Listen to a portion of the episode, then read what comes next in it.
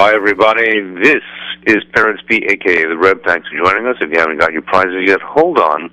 There'll be something coming to you for those who were thoughtful enough to call in and uh, get your uh, pizza geld, as we call it, and that should be coming to you. Bleeding of Business hopefully this week. Please be on the lookout for it. Uh, some people did not leave their contact address, but uh, those who did, please look forward to getting your uh, your prizes or your um, money for the prizes this week, and let us know when you do get it. This is Peretz B, aka the Reb, the Reb with a cause, and the cause is you, and that means being a rebel, I guess. But we uh, usually look at that as being a negative term. In this sense, it's positive because we're talking about being a rebel against the society without meaning, values, and purpose. A person who thinks about what their life is about, how short period of time we're here, even at its very longest, life is a limited time offer. So every one of us wants to make ourselves an MVP, the most valuable player in our lives, because we're the only ones who can really institute any type of change. We all know that if you make a, an effort to do something, with Hashem's help, you get that siyata to do it. There's nothing that stands before a person's will. But you have to want to make a difference, or at least want. One person says, I'm happy the way I am. So then you're just stuck in a rut and content with that. Just, uh, if you pardon the analogy, kind of like, you know, uh, a pig in the mud, rolling over and over and over, and I'm happy, wink, wink, the way I am, he says. But nobody in a in a in a better frame of mind would want to be in that type of situation. So we can all get ourselves out of the mud. Of course, that goes without saying that only a Kadosh Baruch can raise, raise us up. But we have to want to be raised up. We have to want to take that step. A person just says, "I'm happy the way I am. Don't change me. I don't care. I don't want to know. I'm just leave it alone. I don't want to know." Like monkey see, right? What was that thing? The three three monkeys. Did they have that when you were kids? Three monkeys: hear no evil, see no evil, do no evil. You just don't look. You don't see. You don't hear. So, on one hand, that's that's a very positive thing. You know, using our ears not to listen to lashon hara, not looking at things that are assur to us, and not saying things which are forbidden. On the other hand, the other hand, somebody who just totally closes their ears, closes their eyes, closes their mind to changing for the better. So that's that's not a good thing. That's not a healthy thing. And a lot of this per- pertains to our perception. One day, a guy walks into a, a library. Says uh, to the librarian, "I'd like um, a bottle of Coke, a hamburger, and fries." And the librarian looks at him very, uh, very skeptically, and of course, very angrily. And she says to him, "Sir, this is a library." And he says to her, "Oh, oh I'm sorry. Please make that a bottle of Coke, a hamburger, and fries." Is what he whispers to her. So obviously, he didn't get it.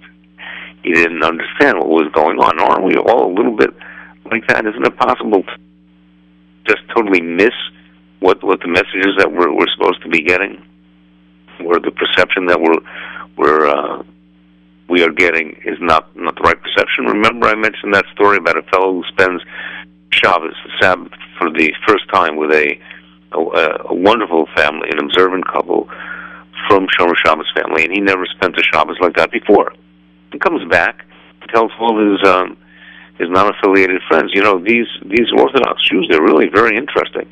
Really, it's amazing. The Friday night, you come make a kiddush over a beautiful bottle of wine, and then you make a l'chaim over some uh, malt bourbon, and then after that, there's so many um, joyous occasions, simchas in the community, the Shalom Zachar and um, uh, things that are that are just pertaining to to cele- celebrating. Uh, Sheva Brachas I went to, and each one of those they had uh, beer and schnapps, great bourbon and scotch and whiskey. It was amazing. And then the next day, they after they daven, they make a huge kiddush, and also out with the schnapps and the wine again.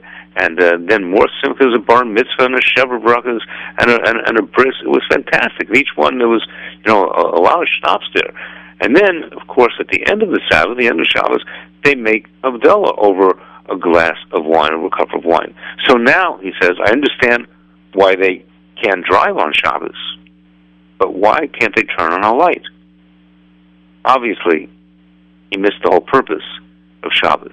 And obviously, any thinking, committed person knows that you don't overindulge in drinking on Shabbos. They're there to lift one's spirits and to make a l'chaim. But you don't see people getting shicker and drunk at any of those occasions. I, mean, I certainly hope not, and certainly shouldn't. But that's not the point of what Shabbos is, is it?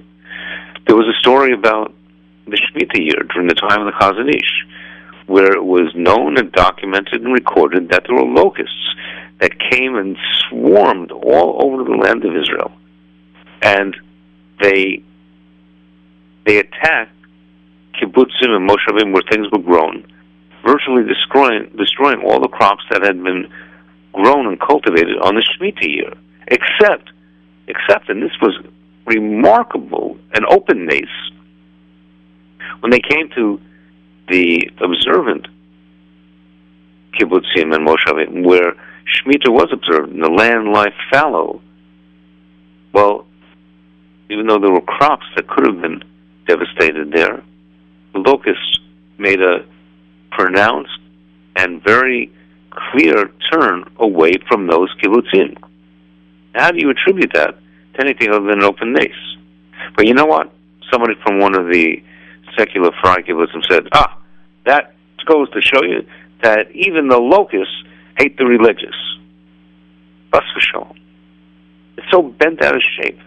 Just like the the the person I told you with the story of the Grov, the Vilna Gaon, where um, Mendelssohn, who was the founder of the Reform movement, said, "Oh, now he understood why the Grov was able to identify a certain stone. That uh, because it was made out of sapphire, it dissipated the water, and the rock had that attribute. So now he said he understood why Moshe Rabbeinu was able to split the Yam because the mata, the, the sapphire he had, was made out of sapphire, which was ridiculous. The Rosh said that's what fear is. That's not the right perception. First of all, the mata was never put in the water, and two, it may have had those properties, but those were properties Hashem gave it. That was not what split the Yam Suf. Kodesh Baruch Hu split the Yam. So somebody can totally miss the boat, as it were, by by just looking at things through messed up lenses, or through not under, understanding the situation in its entirety, through an entirely different context. As a friend of mine told me the other day, uh, a 90-year-old couple went to a uh, to a mediator where the, the the wife was in a nursing home, complaining. She said, "My husband is always pushing me around, and he's talking behind my back." And the nursing home administrator and the husband looked at each other, and the husband said, "My dearest wife, you're in a wheelchair. Think about that for a second. Pushing her around. She was in a wheelchair, so he was pushing her. And speaking behind her back, the only way that he could talk to her, to his dearest wife, was when he was pushing her from behind. So yes, you could say he was pushing her around in the wheelchair and talking behind her back so that she could hear him. But if you would have heard those remarks out of context, you would get an entirely different picture, right? So we have to take things in the right context and make sure that we perceive things in the right way. And of course, the only way to do that is by having a good outlook on life. So, have you ever been in a situation where you were misperceived and something that you did was totally misconstrued? Or did you ever misconstrue something that somebody else did or said and then realize later that you were wrong? You can share that with me at 718 683 5858 718 683 5858 718 683 5858. So now we're coming out of the wonderful Yontif of Shavuos. As Rabbi Hutner Zatzal said, we're never just leaving one Yontif, we're preparing ourselves for the next. And as we know, in these summer months, we hope that Mashiach is going to be here long before the 17th of Tammuz, long before Tisha B'Av. But in previous years, and until Mashiach comes, those days are fast days. They herald the three weeks. We also know that while there, are times of, of mourning and times of tragedy, nonetheless, we have to keep our spirits up and be besimcha even in those in those times. And a lot of that has to do with the way we perceive life. Yesterday, I came from a shiva house, and um, I, I'm going to go into that story at another point. We made a we were menachem uh, an elderly man, although I guess today 85 is really not even that elderly. But nonetheless, we we went to Menachem level, Tony. And this was a fellow. This is a story I'm going to say for another time. I want to make another point about this, about what you have to take out of a situation to machazik yourself, to strengthen yourself, and realize that you have to be upbeat. This uh, this this fellow was Niftar on Shabbos, and he came from a a non-observant Jewish family. But at the age of 16, he was given a tremendous and a challenge. He was a talented musician. He played the saxophone. And he was offered a position with a well-known orchestra and band. Problem was that he would have to play on Shabbos. However, the offer came during the summer months, and his first gig, as it were, his first job was on a Motzi Shabbos. And um, Shabbos was out about 9 o'clock, and they were starting at 8.30. So what he did was he would come a half hour late and then uh, join the band. And nobody seemed to have a problem with that. Of course, the winter months were going to make it much more difficult, in fact, impossible. And he said, you know, it's really not honest for me to be coming a half hour late, you know, sneaking in like that. And he said, you know what, I, I can't, I can't do this. I want to start keeping Shabbos, and he did. And he gave up the saxophone. Now, we, I said I wasn't going to tell you the story, but I, let me let me just finish it off, and then I'll get to the other point about what what happened after we left um, the Shiva house, which was to continue on that on that in that story. This fellow went on to go into the army, and it was the time of the Korean War, and there was a very fierce fierce battling going on on the uh, on the on the battlefront, and he um, he was supposed to be sent over.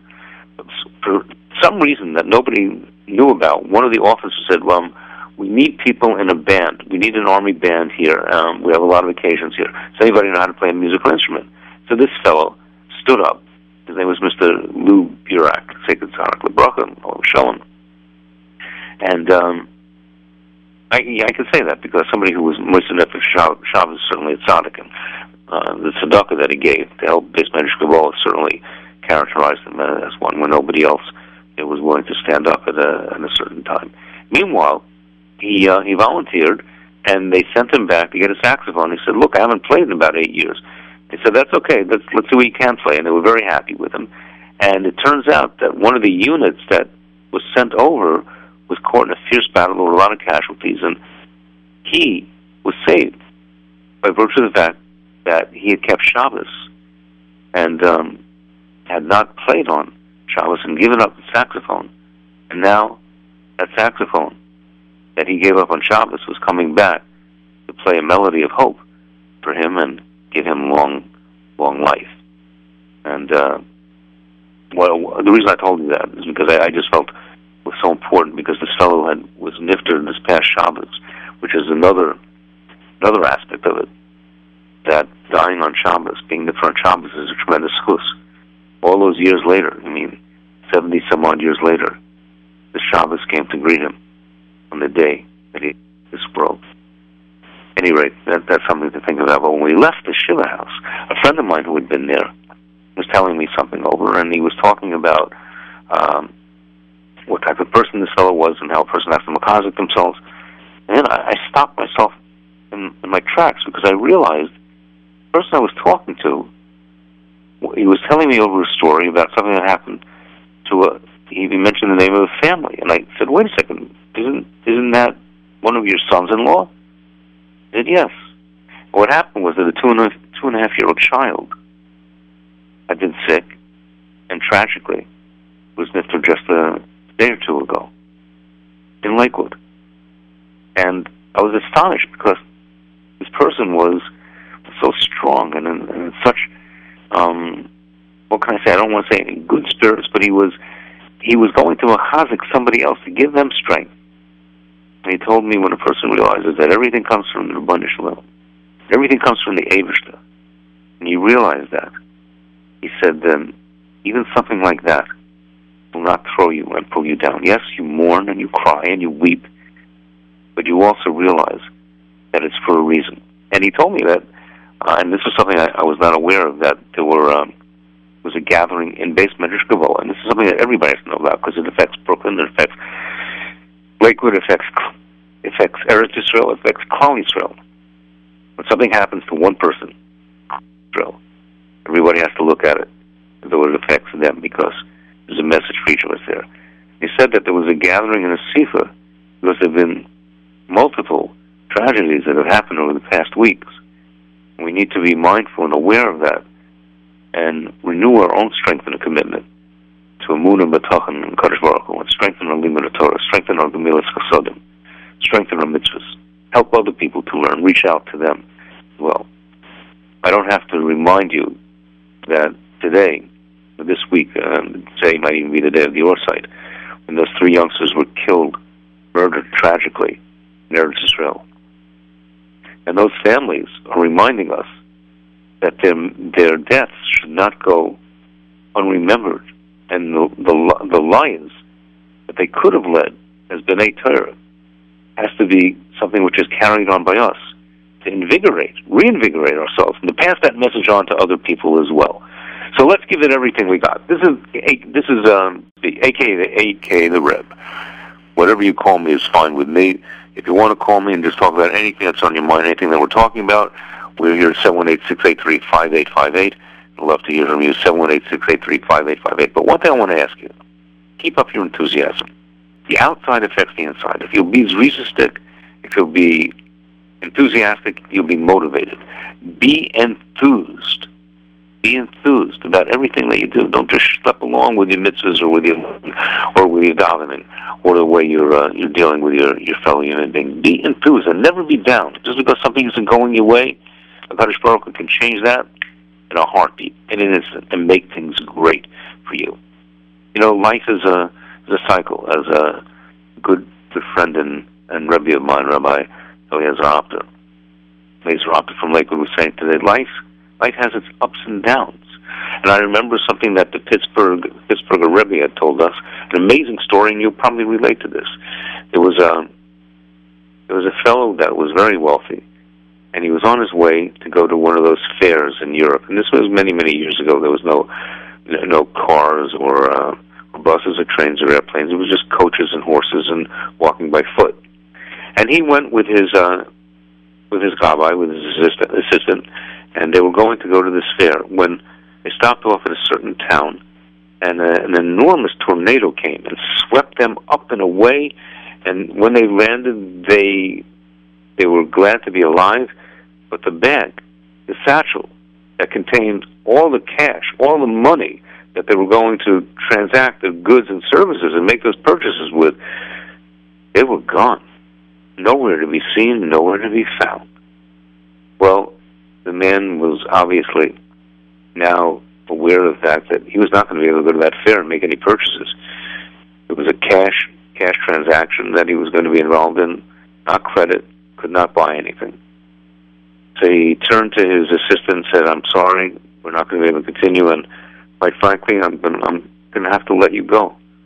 Um, I'll pay you whatever you owed, but I have virtually no money to make the transactions and barely enough money to get back on my own. But I'm going to have to, you know, just send you on your way." So that that was certainly a devastating blow to this fellow. And they went their ways and they parted. Now, this fellow who was the formerly wealthy person was reduced to poverty, and he had to now go and go from place to place, asking people for support. And anybody who's ever been in that position knows knows that it's very, very humbling, to put it mildly. If that's exactly what he did. He went from place to place, from town to town, and asked for help to get him back on his feet but he was living from hand to mouth, from person to person. There's one town he came to where there was a Gvir who was known to be particularly hospitable, somebody who took in everybody, and let it be known that anybody who needed a place would come to him. They would get food, shelter, clothing, and money to help them get through whatever it is that they needed.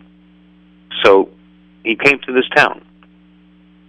He comes to this place, and um, there's an enormous suda that's being taken place and the the Gvir is aware that this fellow is coming and notices that he's not at the Suda that he's making for everybody. So he sends out his own personal gabbai and says, please go and find this fellow. Maybe he got lost, find out why he didn't show up. So the um, the assistant goes out, searching the town, and then he comes to the to the merchatz, to, to the mikveh. and he hears singing inside and dancing, and goes inside, and to his amazement, there's this fellow singing a dick, a lively niggin, and uh, wrapped only in a towel. He is he's singing, and he's as as though he's almost dancing. He says, "Are you out of your mind?" He says, "The Gvir is waiting for you to come. He has other people, and he knows you're not there. Well, please, what on earth? You get get, please, just I'll, I'll get you clothing." Uh, you know, obviously, you're just I, you can't go in a towel. I'll I'll get you whatever you need. And that's what he does. And he goes to the Gvir's house, sits down, has a beautiful suda, and then he has a personal one-on-one with the Gvir. And the Gvir looks at him intently and says, "You don't remember me, do you?" And the the fellow says, "No, no, I, I don't at all." Said, "I was your gabbai all those years ago when we went to the fair and the tornado, the tornado blew all all, all, all your money away. Well, what can what what what what, what could you imagine happen with that? What can you imagine happen with that? Well, the Gvir looked at the man and said, "I'm going to replace your money. I'm going to give you everything that you need to get back on it." Um, now I'm going to I left out a very, very important part of the story. Okay, I'm sorry, guys. this is classic. Okay, let's rewind that just for a second. Okay, you, we're, we're in the last part of our of this adventure. You still with me? Hold on. Okay, before before the Gvir fired the, uh, the the assistant, right? Let's go back to where they were when they um, were in the tornado they come back to the place where they had originated, where the tornado had blown them away from, never expecting to find the satchel there, the rech, what do you call it, the rechel satchel. And sure enough, there it was. Okay, now this remember we're going back, right? When when the uh, they had been in the tornado, and lo and behold, the um, the satchel was still there. Not only was it still there, but all the money was still in it. And that's when the Gvir fired his assistant. Okay, that make that. Let's make sure we got that straight. So they were in a tornado. The satchel got blown away. They came back, never expecting to find it, and there it was with all the money intact. And then the Gvir fires his assistant. Okay, so now they're back in this contemporary setting with the roles reversed. Now this fellow who was a former Gvir, who was reduced to poverty, is now in the home of his former assistant, who is now a Gvir in his own right. And he reveals his presence to him. And he asks him, he said, Look, why did you have to fire me? I have two questions for you. Why, why did you, uh, why did you fire me? And what on earth were you doing singing and, and being in a, in a mood of, of celebration in the mikveh when I, I was expecting you here and I wanted to give you something? So the fellow told him like this, and this is really the point. He said, when we returned, after having been blown away literally by the tornado, and we found the satchel where it was, in its place, and the money was untouched. Nobody took it, and the, the tornado hadn't blown it away. And there it was, right back where we started. I thought to myself like this, it's a galgal. Life is a galgal. A person has their ups, and a person has their downs. And I knew when I found the satchel with the money that I had reached the high point of where I could be in terms of, of Gashmias. And I also knew that when a person reaches that high point, it's very possible that as an Asayyan Hashem will then bring the person down to a low point. So I didn't want you to have to go through that. Therefore, I released you so you'd be able to go on your own because I knew that's what was going to happen. And truthfully, he said he lost all of that money in bad transactions after that. And he was reduced to this poverty stricken state. Okay, so with me? So now the, the current creator asks and he says, But why were you dancing in, in, in the bathhouse? I don't understand.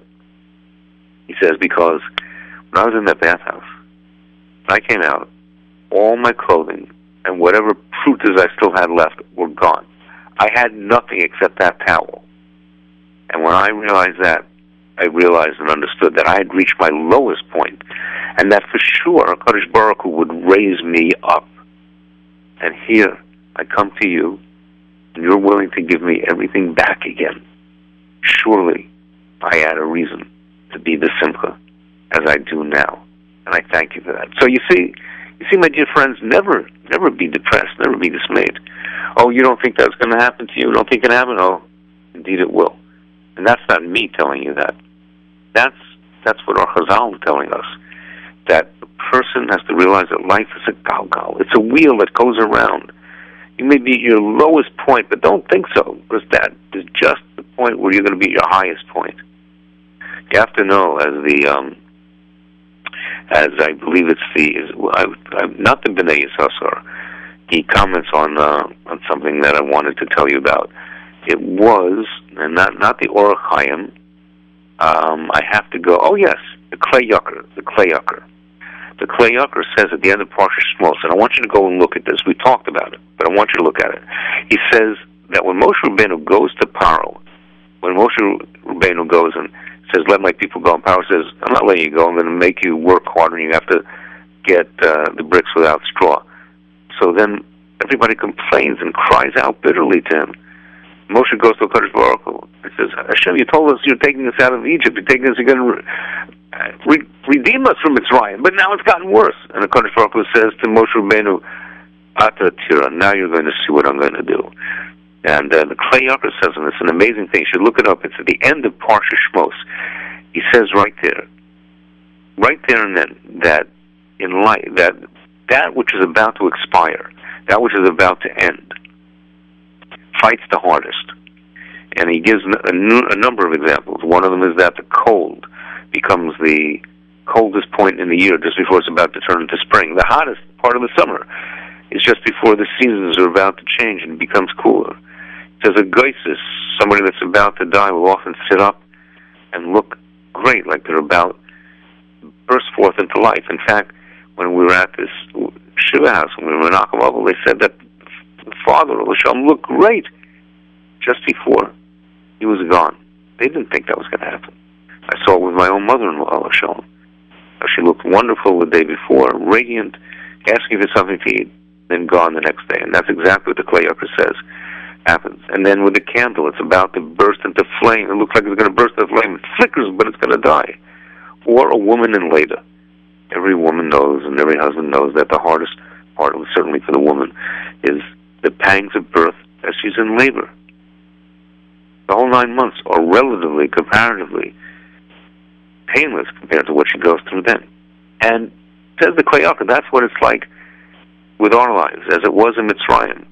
Hashem had the Geula prepared. Just hold on a little bit longer, and each of us has to know. We just have to hold on. It looks like it's the deepest and the darkest. The Chofetz Chaim says, "Chazer over." Repeat this to yourself. I want you to take this with you today. Vayomer lekimi or vayor. Vayomer lekimi or vayor. There was so vo. In the next instant, there was a radiating light. And I want you to know something. I'm telling this to myself as much as I am telling it to you. If you know, I hadn't haven't been there and experienced this and see it in my own personal life, I wouldn't be telling it to you and we'll all see it. And you know what? I want us to share these stories with each other. When you feel that you're very low, or if you felt the point where you were low, and you saw at a later point, no matter what point it was, that Hashem rescued and pulled you out, I want you to share that with us. Or if you're feeling you're going through it now, so let's walk it through. So you can have the chizuk to go through until Hashem pulls you up and out, as He will each and every one of us, both in the Klal, for Klal Yisrael, as we approach the, uh, the three weeks coming up much sooner than you think. No matter what situation you're in, you want to share that. Let's you know, let's talk about it. See how we can walk and talk our way into uh, a greater sense of awareness and Kaddish Baruch and everything does for us. And one of the things is to learn to keep up your enthusiasm.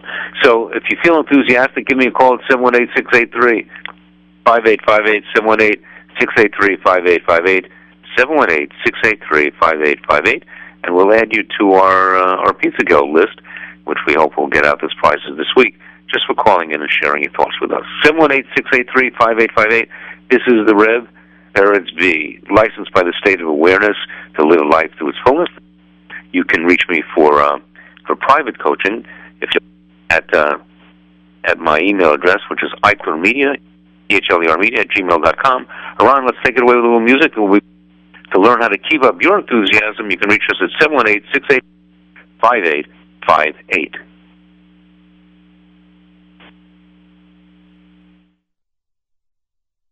Noi kailai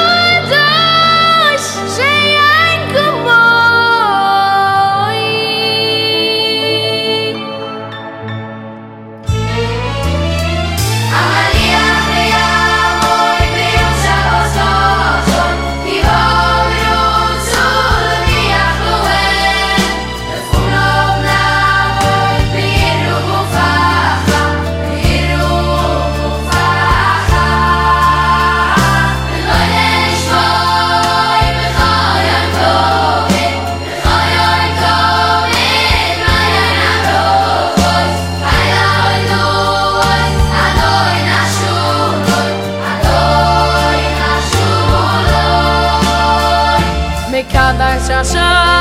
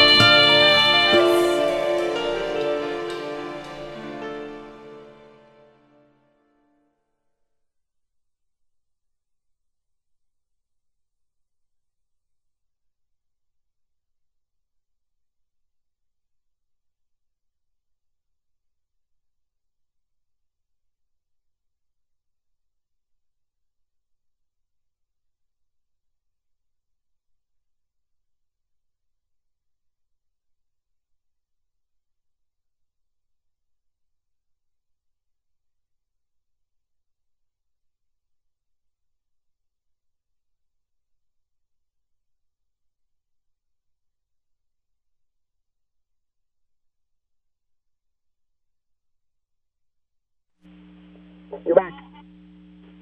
Yeah, hi. We we, we still there? Hello?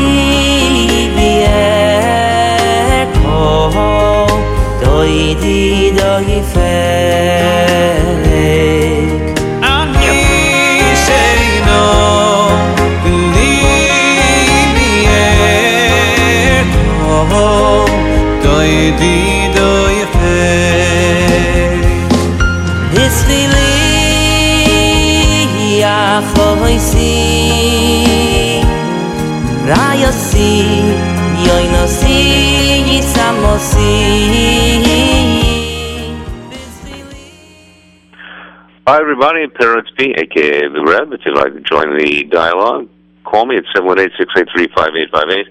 718-683-5858. You'll get your piece of guilt today if you call in and uh, comment about anything we're talking about. How do you keep up your enthusiasm? Well, here's one way to do it, and you can look at it in uh, Parshas Bahalosecha, where it says that uh, came Aaron. Aaron did so.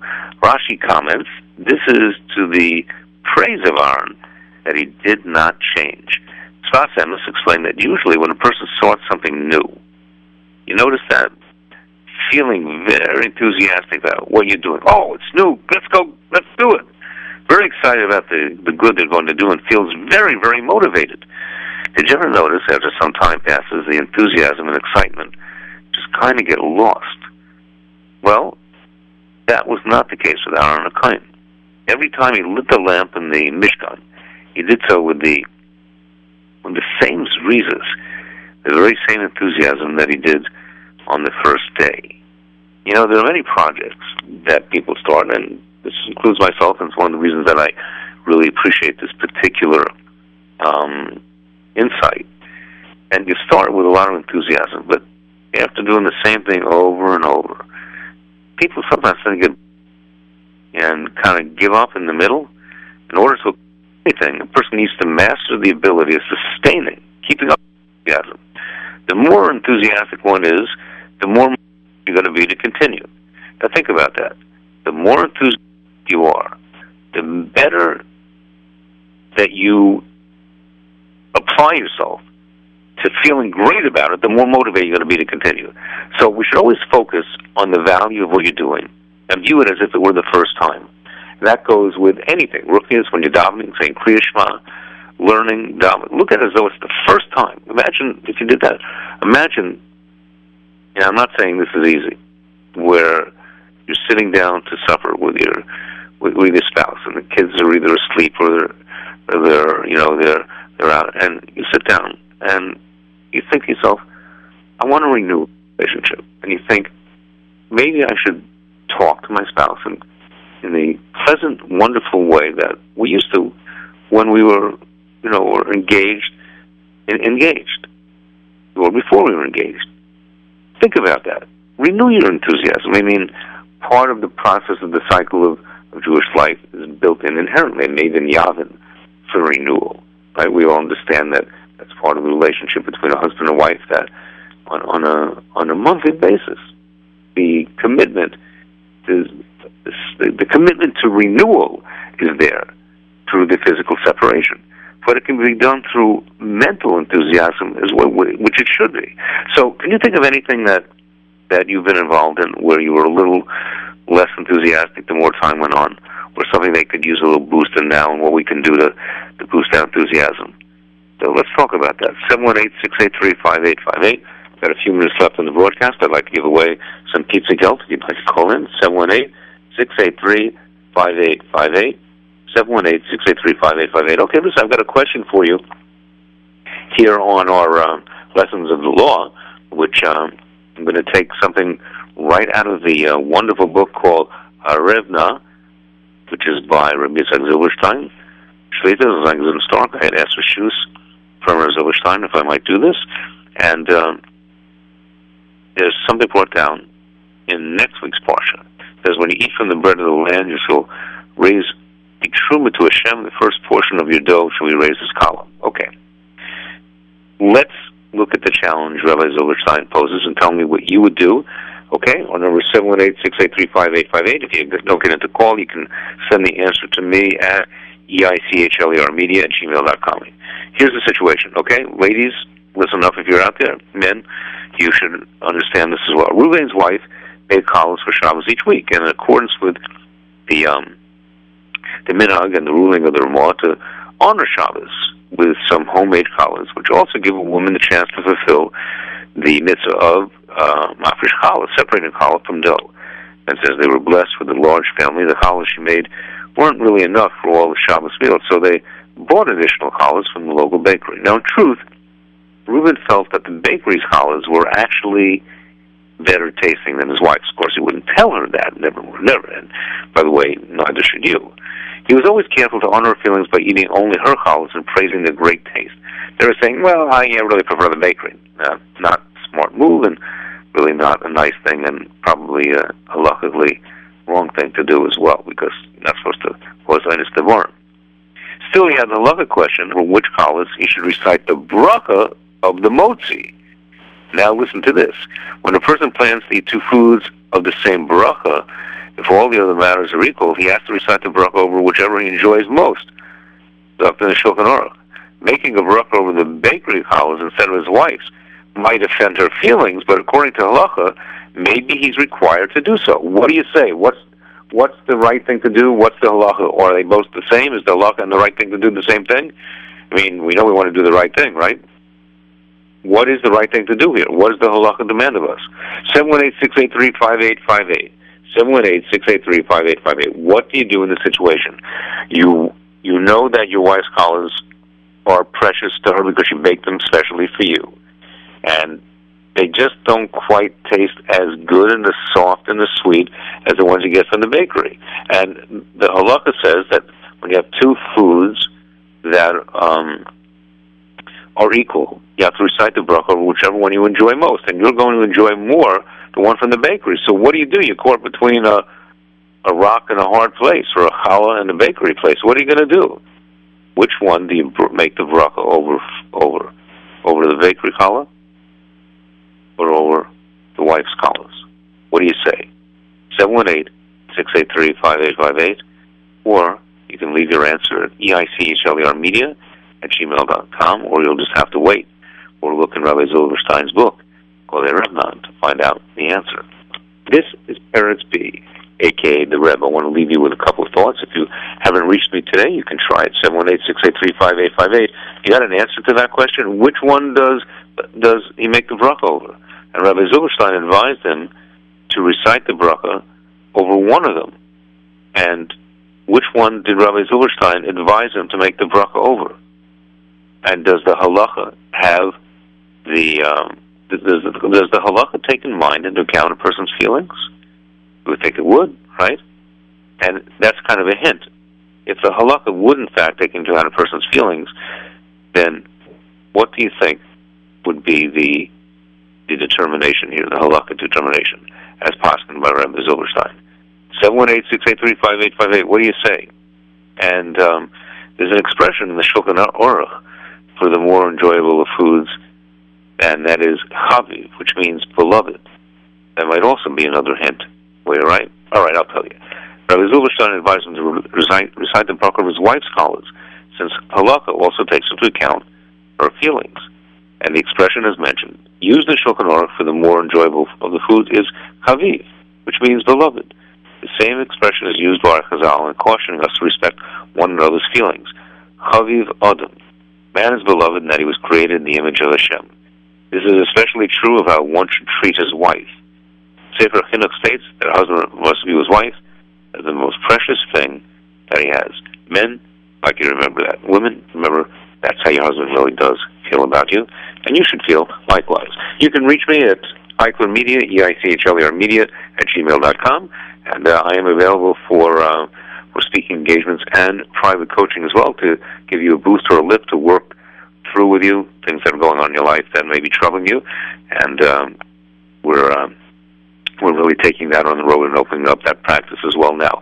So please let your friends know about it. You can give me a call on my uh, on my line, which is eight four eight two two one four six zero five, eight four eight two two one four six zero five, to arrange a uh, consultation or reach me at eichlermedia at gmail com. And I'll just leave you with this thought. Remember that we always want to spread Torah and never let opposition stop you from that. And it says when the Aaron traveled, Moshe said, Arise, Kadosh Baruch Hu, and disperse your enemies and those who hate and you will flee from you. Right? We say that when we take out the Sefer Torah from the Aaron by so uh, Aaron. Rabbi Yosef Chaim Sonnenfeld said he was he was he was the guest speaker at the opening of the yeshiva in Yerushalayim, and he cited this pasuk and said that there's a special reason that it's cited every time we open the Aron Kodesh when we take out the Sefer Torah, the Sefer Torah. Whenever somebody wants to start some worthwhile Torah institution or project, there are always people who try to stop him, and therefore, when we take out the Torah, we ask a Kadosh Baruch Hu, disperse our enemies of Torah, disperse them and prevent them from causing trouble. When you realize in advance that difficulties are likely to arise when you try to spread Torah, you won't be taken by surprise. Rather, you will make plans to overcome those difficulties, and you'll pray for the Almighty's assistance. Don't allow opposition to prevent you from spreading Torah. Never let them do that. In fact, that's one of the interesting and fascinating things about uh, about JRoot is that uh, we certainly have had, opposition in the past. You don't think it'd let them stop stop this group, do you? No, onward and upward because we're here to morbid Torah. Morbid cover Shem Shemayim. Sorry I didn't hear from you today. You can reach me on my um, on my listen line eight four eight two two one four six zero five, and you can reach me at eichler media at gmail dot com. Be happy to hear from you, and our coaching uh, sessions will begin in the near future. The Hashem Isbarach. You're welcome to uh, come on board for uh, an, initial, an initial free consultation, calling me at eight four eight two two one four six zero five reaching me at eichler media at gmail dot com. This is Peretz B, aka the Reb. I don't claim to know everything. You can't talk to me about anything. Licensed by the state of awareness to live life as it Hashem to its fullest. Remember, in the words of Hillel, the rest is commentary. Now, go and learn.